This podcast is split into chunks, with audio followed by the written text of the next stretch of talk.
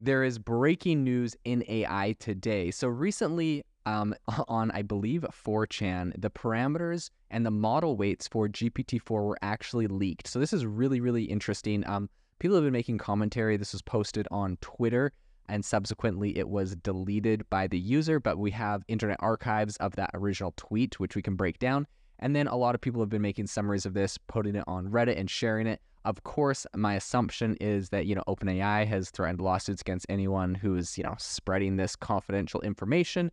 Um, and so that's probably why the original tweets were taken down. On my end, of course, I'm just a commentary on this topic. So I haven't seen any of the leaked data, but I'll talk about the commentary, uh, what people are seeing. And I think this is really interesting based off of the implications we're going to see um, in AI from this. I think this will be interesting to see. This is kind of like the equivalent of the Coca Cola recipe being leaked um, and so I think this is really interesting. It has a lot of stuff about GPT-4 that were kind of speculative that we know a little bit more. Of course, OpenAI hasn't confirmed these, um, but we have a little bit more insight into how the model works. So today on the podcast, I'm going to be breaking down uh, the GPT-4 model weights that were leaked, what we've learned from them. I'll talk about them um, in some technical terms at the beginning. If you're, you know, if you know a lot about training AI, uh, that will be useful. And, you know, I'll give you the 30 second overview. And then at the same time, I'll also kind of break down um, what this actually means. So, if you are an AI expert and you kind of know what's going on, here's the 30 second overview. Essentially, GPT 4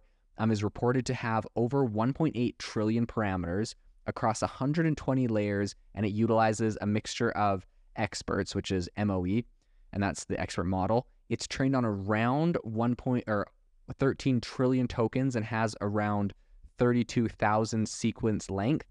Um, the training cost for it is estimated to be around $63 million, and inference costs are higher compared to previous models. So, other details include parallelism strategies, dataset mixtures, and speculation about its performance. That is the 30 second overview on a technical perspective. But um, if you are not a data scientist training AI models, here's what I think you should know.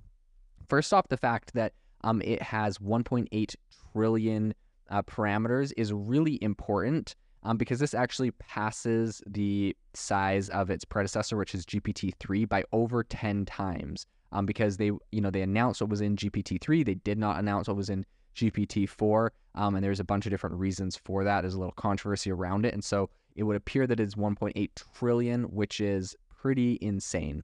So, what does that actually mean? Um, essentially, parameters are kind of like the building blocks of a machine learning model. They define how the model actually makes its predictions. So, the more parameters could potentially mean a more sophisticated, intelligent AI. And especially when we see kind of a jump in that size. Part of GPT 4's approach includes um, what's called a mixture of experts or an MOE model.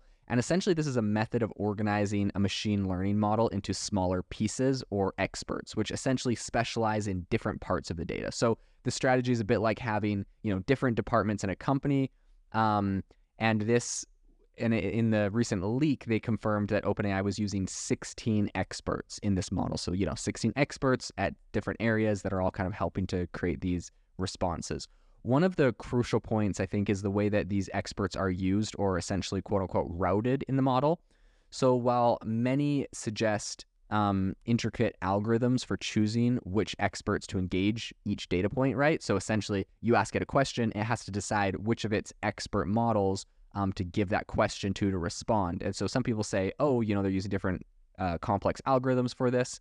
Um, but imagine deciding um, you know, who in your company is going to handle a question. So it, it would appear that OpenAI opted for a bit of a simpler approach um, to this.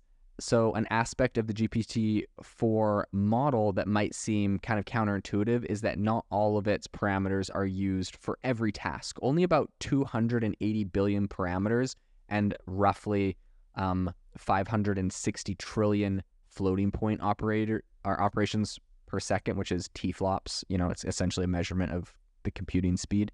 Um, but only about 560 trillion of those are used each time it generates a prediction, or, you know, it's called a forward pass. So, in comparison, a model without the MOE technique would have to use all 1.8 trillion parameters and around um, 37 trillion TFLOPS. So, by kind of breaking this down and having 16 of these different quote unquote experts or MOEs, um, they're able to really break, really bring that down. So they're only using 280 billion parameters instead of having to use, you know, the full 1.8 trillion for every single query. GPT-4 was trained on a massive 13 trillion tokens, um, where tokens, you know, essentially can be thought of as smaller pieces of information the model learns from. So that could be a word or a character in the text. This isn't necessarily a full word; it could be half of a word, and we kind of break those down into tokens. Um, that's just how you know these AI models are making the predictions. They're not predicting what full word comes next; they're predicting what like piece of a word comes next. Oftentimes, in any case, that's called a token, and it was trained on 13 trillion tokens. Um, interestingly, this count isn't isn't based solely on unique tokens. It also includes um, multiple runs or what are called quote unquote epochs. Um, so uh, over the same data. So the model went through two epochs for text-based data and four for code-based data. During its training, GPT-4's batch size or the amount of data it processed at one time ramped up gradually to a staggering 60 million tokens, so, to accommodate this massive operation, OpenAI used advanced um, parallel processing strategies across multiple high performance A100 GPUs, similar to dividing a large job between several very fast computers instead of having, you know, one computer try to do it all at once. And the training run for GPT-4 was um, extensive, operating on 25,000 A100 GPUs for about three months. Now, what's interesting is we have companies like Inflection AI who are said to be in the in the process of um, acquiring 26,000 GPUs. So it would appear that they're trying to, you know, build something similar and do something very similar to GPT-4. They'll have the manpower, they'll have the compute power uh, once they have acquired that. And so, you know, it's kind of interesting. While this was just recently leaked, it would appear that Inflection is shooting for the exact same amount of GPUs to build out their kind of mammoth um, AI model. But it was estimated that um, if conducted in the cloud, the total cost for this run would have been around $63 million. One thing I will say is that this MOE strategy is kind of criticized by some as it can be a little bit tricky. So, these MOEs, right, those are the quote unquote experts that you're kind of handing it off to. The problem with using MOEs in an AI model um, is that during predictions, not every part of the model is used every time. So this can mean that some parts of the model remain idle while others are active, and this kind of reduces the overall efficiency.